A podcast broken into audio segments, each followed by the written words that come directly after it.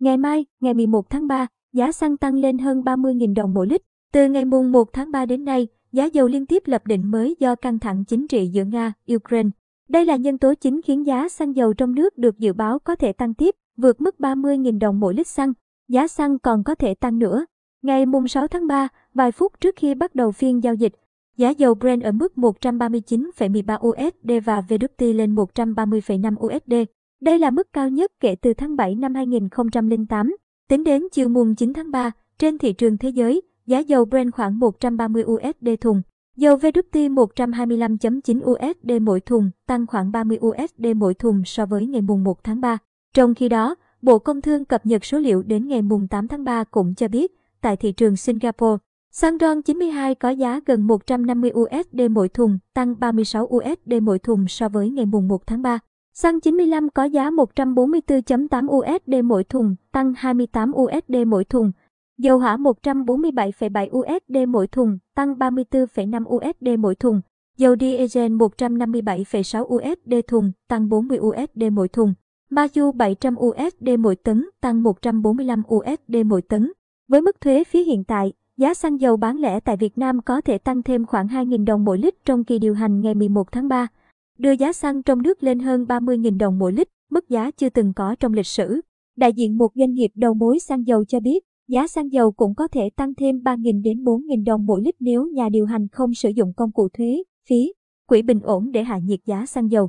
Theo tính toán của doanh nghiệp, giá dầu thô thế giới đã tăng từ 24 đến 34% trong gần 10 ngày qua khiến doanh nghiệp phải gồng mình gánh lỗ. Nghị định 95 gạch chéo 2021 gạch chéo ND gạch ngang CP sửa đổi. Bổ sung Nghị định 83 gạch chéo 2014 gạch chéo ND gạch ngang CP về kinh doanh xăng dầu quy định. Khi giá dầu thế giới biến động trên 20%, Liên Bộ Công Thương, Tài chính báo cáo Thủ tướng xem xét, quyết định. Với mức biến động giá rất mạnh trong thời gian ngắn trên, các doanh nghiệp mong muốn được rút ngắn thời gian điều chỉnh giá bán lẻ trong nước. Thay vì 10 ngày một lần như quy định tại Nghị định 95 nhằm vừa giảm lỗ cho doanh nghiệp, vừa đưa giá xăng dầu bám sát giá thế giới và góp phần đảm bảo nguồn cung trên thị trường. Tuy nhiên, theo các chuyên gia, quyết định rút ngắn điều hành giá xăng sẽ gây bất lợi cho người dân khi giá xăng là mặt hàng đầu vào quan trọng. Tăng giá xăng dồn dập sẽ tác động đến giá cả hàng loạt nhóm hàng hóa khác, ảnh hưởng đến đời sống nhân dân. Theo chuyên gia kinh tế Nguyễn Bích Lâm, nguyên Tổng cục trưởng Tổng cục Thống kê, cần xác định giá xăng dầu còn có thể tăng nữa chứ chưa dừng lại ở đây. Nguyên nhân khiến giá dầu thế giới tăng chủ yếu là do nguồn cung khan hiếm. Những năm qua thế giới đã không còn đầu tư tìm kiếm, khai thác dầu mỏ, sản lượng khai thác đã đạt đỉnh. Do đó, giá dầu thế giới tăng mạnh. Căng thẳng giữa Nga, Ukraine chỉ là chất xúc tác để giá dầu tăng nhanh và tăng mạnh hơn, chứ không phải nguyên nhân sâu xa. Vì vậy mà cần có tính toán dài hơi với việc giá xăng dầu trong nước tiếp tục tăng, ông Nguyễn Bích Lâm nói. Giảm 1.000 đồng thuế bảo vệ môi trường là chưa đủ liều. Là một loại hàng hóa huyết mạch của nền kinh tế nên giá xăng dầu trong nước tăng khiến giá cả nhiều mặt hàng khác tăng theo. Nhiều ngành sản xuất có chi phí xăng dầu chiếm đến gần 50% chi phí giá thành, không chỉ ngành giao thông. Chẳng hạn, ngành khai thác thủy sản, một thuyền trước chi phí hết 1 triệu tiền xăng một lần thì giờ cần 1,4 triệu đồng.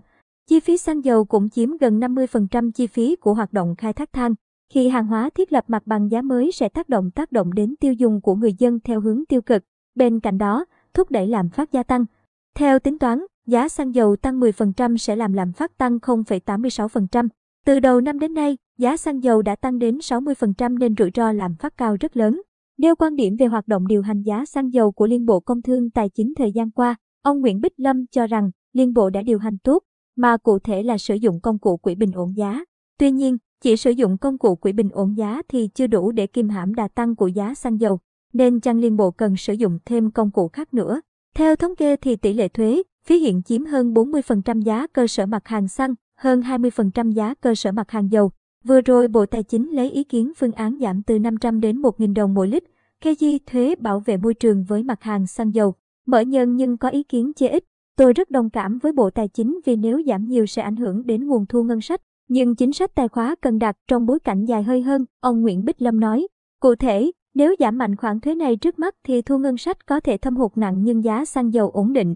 Chi phí sản xuất không tăng sẽ hỗ trợ doanh nghiệp khôi phục sản xuất kinh doanh. Doanh nghiệp làm ăn tốt sẽ bù đắp nguồn thu ngân sách.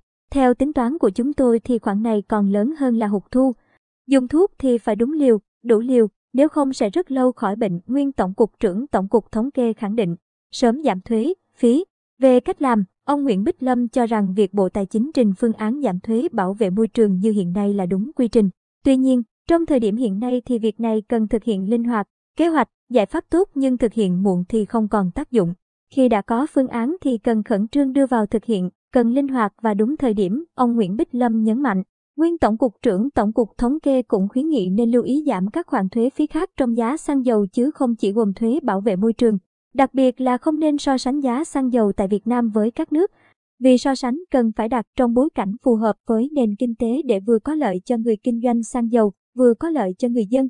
Ông Nguyễn Xuân Định, Phó trưởng phòng chính sách tổng hợp, Cục Quản lý giá, Bộ Tài chính cho rằng, cơ quan quản lý cần bám sát giá cả, cung cầu hàng hóa.